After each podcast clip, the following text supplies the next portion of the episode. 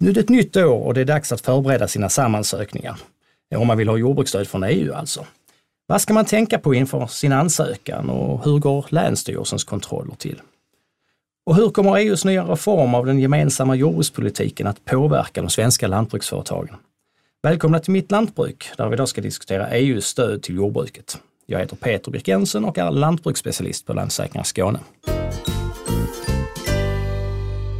I studion har jag idag med mig Sara Johansson, politisk reporter från A T L, och Ingemar Henningsson från H I R Skåne. Samt på telefonen så är det Kristoffer Andersson som är fältkontrollant på Länsstyrelsen. Välkomna allihopa!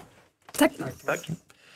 Hur mycket E U-stöd man kan få som lantbrukare det bestäms ju bland annat av den gemensamma jordbruks- och lantbrukspolitiken, Common Agricultural Policy, eller CAP som vi kallar den. Den håller på att reformeras och de nya reglerna skulle börja gälla tjugo tjugoett, men det väntas nu först träda i kraft i januari tjugo tjugotvå. Om jag börjar med dig Sara, vad är det som gör att man har skjutit fram den? Har du, kan du hjälpa oss med det? Ja, jag skulle säga att de kommer träda i kraft tidigast januari tjugo tjugotvå, för det är inte helt det är inte klart att det, ens, att det ens blir så tidigt. Men en sån här reform innehåller många rörliga delar. Och just nu så ligger ingen av dem i fas med vad E U-kommissionen planerade för när de la sitt reformförslag eh, sommaren tjugo arton. Så eh, medlemsländerna har inte enats sinsemellan, E U-parlamentet är inte klara med sin beredning och alla väntar på att eh, E U:s långtidsbudget som ju sätter ramarna för jordbrukspolitiken eh, att den ska bli färdigförhandlad och det ligger på en annan beslutsnivå i E U. Så och den processen är inte heller klar. Kan, så då har man skjutit fram det helt enkelt. Kan du säga några vilka förändringar som kan komma i den nya reformen? Ja, nu är det ju så då. Bara så här, brasklapp, ingenting är klart än. Men det sannolika är ju att mer av hur stöden och ersättningarna utformas kommer att ligga på nationell nivå. Så svenska politiker kommer att ha mer inflytande över hur, hur villkoren sätts. Man, man sätter målen på E U-nivå, men sen så är det upp till medlemsländerna att, att utforma stöden så att de här målen nås. Eh, vilket jag tror vi kan vara ganska säkra på att, att den här förgröningen, som ju har fått kritik både från bondehåll och från miljöorganisationshåll, eh, den kommer inte med i nästa stödsystem. Eh, den finns inte med i E U-kommissionens förslag och det finns inget försvar av den vare sig hos medlemsländerna eller i parlamentet. Så den, den kan vi nog vinka adjö till. Eh, istället har man föreslagit att man ska ha ettåriga miljöstöd jämte direktstöden, eh, frivilliga då. Och att miljö- och klimatkraven ska höjas i själva liksom, grundvillkoren för att få stöd. Eh, ett exempel på ett specifikt förslag är ju det här eh, stödtaket. Att man ska ha ett stödtak på hundra tusen euro per lantbruksföretag eller per stödmottagare. Eh, jag är rätt skeptisk till att det kommer att överleva förhandlingsprocessen också. Det har man föreslagit tidigare och det har alltid förhandlats bort under processen. När, fran- när fransoserna har backat in en gödselspridare i något, eh, något hus och startat kraftuttaget och lägger man ner det. De brukar vara rätt så dramatiska i sina... Ja, men sen är det också det att de flesta jordbruksministrar tycker inte att det är en bra idé för att det är, man säger att det är så lätt att komma undan. Det är bara till mer krångel. Man delar upp företag för hela istället. Mm. Ja. Eh, och då, då, då har man inte vunnit någonting men bara fått mer krångel för både nationella myndigheter och för bönderna. Då kan vi ju inte heller... Vi kan ju inte ens avgöra oss till hur stor del av budgeten som Sverige kommer att få. Nej, som Nej. sagt, det är ju inte klart ändå. Men i, om man bara utgår från det förslag som E U-kommissionen har lagt på långtidsbudget då, som mm. sen då beslutas i slutändan av, av regeringscheferna i medlemsländerna, eh, så är att eh, pelare ett, där som framförallt är direktstöden, där eh, minskas de med tre komma nio procent och landsbygdsprogrammet i pelare två minskas med femton komma tre procent. Alltså det sannolika är ju att det blir lägre stöd. Mm. Men det är inte heller hundraprocentigt. Det finns en väldigt stark, starka krafter för att ha, bevara budgeten på nuvarande nivå åtminstone. Eh, både förstås liksom bland bondeorganisationerna men också i många, bland många politiker ute i Europa. Även om man sedan har just det från svenska politiker. Du sa eh, att eh, miljödelen kommer nu komma högre upp på agendan, och det är en sån sak som diskuteras, att man ska odla mer hållbart och ekologiskt till exempel. Då. Eh, hur kan det påverka svenska jordbruket? Hinner vi ställa om i så fall? Alltså, som så? Ja, alltså jag tror du tänker på det här hur man har pratat kring det som kallas den, den nya gröna given. Ja. Eh, som då är, är den nya E U-kommissionens miljö- och klimatflaggskepp, ett stort övergripande projekt. Eh, men och nu är det lite papegojvarning här, så det är svårt att säga vad det kommer att betyda. Dels för att hållbarhet är ju ett sånt där ord som egentligen inte betyder så väldigt mycket innan någon ger ett konkret innehåll. Eh, Och, men, men vad vi vet är att E U-kommissionen som då la den här, eller presenterade den nya gröna given i december, de föreslog inga förändringar i sitt reformförslag för jordbrukspolitiken som då lades i, i juni tjugo arton. Så, och, och i det reformförslaget finns det inga särskilda satsningar på ekologiskt jordbruk till exempel. Så det, men, sen, men visst, de säger att man ska se över lagstiftningarna kring Eh, användningen av gödsel och eh, växtskyddsmedel. Så där kan det hända att det blir lagändringar, att det kanske blir skärpningar av hur man får hantera det. Men då har man ju normalt eh, övergångsperioder. Så det är ju ingenting man hinner som ställa om ju, sådant, ja, sådant, ja. Mm. Men, men liksom någon, jag tror inte att det finns någon risk eller chans för att eh, det plötsligt skulle ställas krav på att all europeisk jordbruksmark ska brukas ekologiskt. Det. Brexit, då har vi en annan spännande sak. Vi får fler medlemsländer och, men mindre pengar är ju, är, ju, är ju med Brexit då förmodligen som sånt. Har man sagt någonting om det kommer påverka? Alltså ja, det, det innebär ju i E U-kommissionens budgetförslag då en, en argumentation till att de minskar jordbruksbudgeten är ju att nettobetalaren Storbritannien försvinner. Då finns det mindre pengar och samtidigt så vill de lägga mer pengar på Eh, områden som prioriteras upp. Eh, forskning och utveckling, säkerhet. Eh, och då, då har de svårt att se något annat än att de måste dra ner på de två stora budgetposterna som E U har. Och det är ju jordbruket och så är det regionfonderna. De svenska politikerna, har de uttryckt eller sagt någonting om detta? Jo, alltså Sverige har alltid långsiktiga mål skulle jag säga. Ja. Det är bara det att vi kanske inte är så bra på att driva igenom dem. Och det, det kan man ju diskutera om det är bra eller dåligt för svenskt jordbruk. Men alltså den svenska regeringen driver att jordbruksbudgeten ska minska. Och att mer pengar ska läggas på eh, landsbygdsprogrammet och mindre på direktstöden. Och det har de ju ett, ett brett stöd för även i hela riksdagen bland alla partierna. Eh, och det är liksom en politik som tidigare regeringar också har fört oavsett vad de har haft för, för färg. Eh, sen finns det en del andra eh, liksom officiella ståndpunkter som regeringen har i förhandlingarna som de går in med. Eh, och det handlar om ökad marknadsorientering, mindre krångel, högre ambitioner för eh, djurvälfärdsåtgärder och mer öronmärkta pengar för miljö- och klimatinsatser.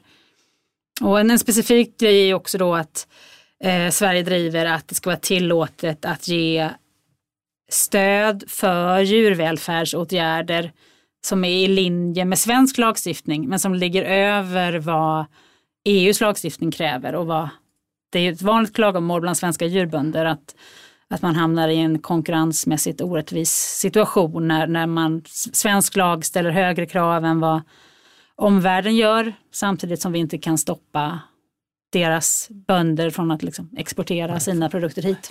Om vi går över till dig, Ingmar, från H I R Skåne. Vad upplever du är det som de flesta lantbrukarna har problem med när de är i sina ansökningar? Ja, de flesta har ju, som i dagsläget, när vi har till exempel förgröningsstödet där det är vissa villkor. Man ska ha flera olika grödor, man ska ha en viss areal som kallas för fokusareal, ekologisk fokusareal. Och eh, i den, ibland kan det vara problem att liksom skapa de eh, arealerna. Är det ett fint år före höstsådd så sår man så mycket man orkar och lite till. Och då har man inte helt plötsligt de där tre grödorna som behövs med rätt procentsatser. Så lite mer måste man att det passar för årsmånen mm. när det gäller stöden. Ja, det. det är lite för stelbent det där mm. många gånger. Och sen vissa år kan man skapa fokusareal kanske. Man måste ha minst fem procent. Men vissa år kan man kanske skapa både sju och tio procent. Och andra år blir det väldigt svårt att få ihop fem procent. Så man skulle egentligen ha en utjämnad över det, tre år. Det skulle man ha, men mm. alltså det är ju fullständigt omöjligt ur administrativ eller kontrollsynpunkt. Ja, självklart, självklart. Det är lätt att säga, men inte mm. lika lätt att hantera. Nej. Det var mycket, mycket tal om från början innan det här kom på plats tjugo femton att man skulle kunna ha inom typ regioner eller lokala samrådsområden där man hade en viss procentsatskrav. Men det följer ju på det här att det är fullständigt omöjligt och administrativt kontrollerat. Ja, ja. Nej, det får inte bli ännu större apparat heller nej, av det. Nej. Men vad kan ni annars på H I R Skåne hjälpa lantbrukarna med? Ja, vi har ju, har ju cirka fyrtio procent av Skånes areal som vi hjälper till med att göra ansökningar till. Mm. Och eh, vi hjälper till i de flesta fall från allra första början. Man börjar göra ansökan. Och i, i, när vi gjort ansökan färdig så har vi möjlighet att köra över det i ett speciellt program som vi har som läser fram exakt vad de ska få i stöd utifrån en ja, uppskattad kurs. För det är faktiskt jordkursen som styr mycket av utbetalning ska bli. Mm.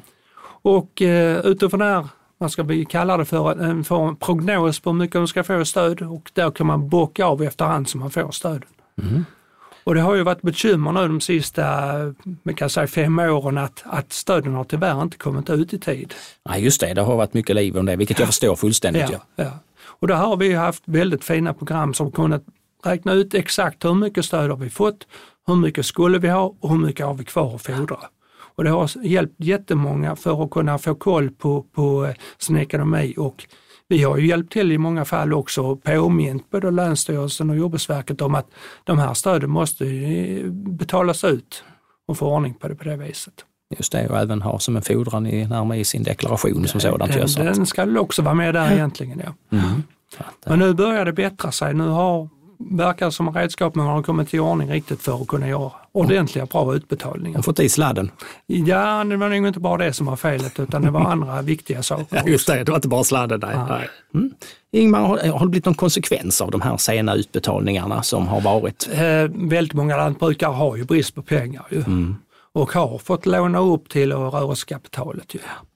Och eh, jag vet ju att det ligger ett pilotmål som drivs just för att få räntekompensation för eh, sent utbetalade stöd. Jag tror inte det fallet är avgjort. Nej. Troligen blir det ju säkert överklagat till nästa mm. instans också. Ju, så att det kommer att ta tid. Ja. Om vi går över till dig, Kristoffer. Ja. Vad, vad händer efter att ansökningarna har skickats in till, så de hamnar hos er? Jo, det är ju så. I första skedet så handläggs eh, ansökan eh, på handläggningsenheten eh, här på landsbygdsavdelningen. Eh, och det är ju ett stort antal ansökningar som Länsstyrelsen eh, hanterar varje år. Och det gäller ju även, vi hanterar ansökningar från Blekinge län också, vad det gäller jordbrukarstöden. Sen sker ett slumpmässigt urval bland ansökningarna som då ska tas ut för kontroll. Och det urvalet baseras även på om det har varit eventuella fel vid tidigare kontroller. Och andra faktorer som kan utlösa en kontroll kan vara om det är stora ansökningar med många olika typer av stöd. Och i vissa fall den geografiska spridningen av markerna. Det vill säga om de ligger långt ifrån varandra och det, ja, det är långt mellan dem så att säga. Mm. Och, så det är väl den processen i första läget då. Jag brukar själv ta hjälp när jag ska skicka i min ansökan eftersom det, jag har svårt att komma ihåg från år till år hur jag ska navigera där inne i, när jag gör ansökan. Kristoffer, du åker ut som fältkontrollant från Länsstyrelsen till lantbrukarna. Ja. Ehm, vad gör man då? Är det något speciellt som lantbrukaren ska, brukar missa? Ja, alltså många gånger så kan det ju handla om att det är fel grödkod. Mm. Eller att det är en fel areal som är ansökt. Eller fel ägoslag helt enkelt. Som man kan få justera då vid ett kontrolltillfälle. Det kan även vara så att det är mark som inte är stödberättigad som, som finns med i den ansökta arealen. Till exempel vägar, hus, parkeringar, byggnader och, och liknande. Hur går en fältkontroll till? när du jo, går ut och så? Ja, först och främst så kontaktar vi den berörda lantbrukaren och informerar om att en kontroll ska ske. Och sen så enligt överenskommelse med lantbrukaren så bestämmer vi en, ett datum och en tid för detta. Och därefter så, så åker vi ut och utför kontrollen i fält. Och i vissa fall så är det ju väsentligt att lantbrukaren är närvarande under kontrollen. Och i andra fall så är det inte det, utan då har man en dialog per telefon sen vad det gäller själva resultatet. Men eh, att, att träffa lantbrukaren anser jag är viktigt, och det är viktigt för eh, olika typer av stöd. Till exempel söker man eh, stöd för ekologisk produktion eller stöd till unga lantbrukare så, så behöver man träffas på plats och diskutera igenom en hel del saker. Och sen så då för själva fältarbetet så har vi en, en handdator till hjälp med informationen som är taget från sammansökan. Och där finns även kartbilder över respektive område med de ansökta skiftesgränserna inritade. Det vill säga det som lantbrukaren själv eller eventuellt då konsulten har, har ritat in. Och där, därmed så möjliggörs justeringar av de här gränserna vid behov. Så sammanfattningsvis så är det ju framförallt jordbruksblocket och skifternas yttergränser som vi tittar på i kontrollen. Och även då så att det är rätt grödkod och rätt ägoslag. Och dessutom så är det viktigt också att aktivitets- och skötselkrav är uppfyllda. Så det är det som kontrolleras framförallt vid, vid kontrollen. Och, och, men sat- och satellitbilderna som sådant, som de, de har ni också som underlag då, eller jag missförstod dig där? Ja, nej, precis. Ja, där är ju, vi har ju i den här handdatorn så har vi ju satellitbilder som du själv säger. Så. Där, över, över de här olika områdena där, där skiftena finns. Det kan ju vara ett enda område, men det kan också vara på flera olika ställen. Och så finns ju då de här gränserna på skifterna inritade som, som följer med in där. Så vi har ju den ursprungliga som, som lantbrukaren själv eller då konsulten, om det nu är så, har ritat in där. Så vi har möjlighet att justera dem ute i fält på plats. Ja, just det. Så att då de läggs lager på lager då ovanpå varandra. Så att, eh. Ja, det är riktigt. Mm. Vi har lite olika lager att jobba med i, i den här applikationen också. Syftet med kontrollerna, ja, givetvis säga att, att det är rätt, eh, rätt ansökt och rätt arealer, något annat syfte. Ja, ja, det är väl dels det du säger, och sen så är det ju då så att det, så att det stämmer överens med det som finns ute i landskapet i verkligheten så att säga. Men, men det viktigaste och, och främst är ju att rätt pengar blir utbetalt i slutändan. Vad händer efter kontrollen? Resultatet av själva fältkontrollen sammanställs eh, och diskuteras då med lantbrukaren antingen på plats eller via telefon. Eh, och sen så skickas det här eh, resultatet ut i form av ett kontrollbrev eh, till lantbrukaren med eventuella justeringar och korrigeringar som har gjorts vid fältbesöket. Eh, men det är viktigt att komma ihåg här att detta är inget slutgiltigt beslut. Eh, utan i nästa led då så hanteras kontrollresultatet på, på handläggningsenheten. Och, och därefter så fattas ett, ett beslut om hur mycket pengar som, som ska betalas ut till lantbrukaren. Om vi går tillbaka till dig, Ingemar, vad, vad händer när en lantbrukare får ans, avslag på sin ansökan om det skulle vara din kund? Alltså helt avslag är inte så vanligt, men att delar slås av det händer ibland ju. Och då får man gå igenom och titta så att, att faktiskt det stämmer med verkligheten, kontrollresultatet. Det kan ju bli fel ibland, ju, det är ju helt klart.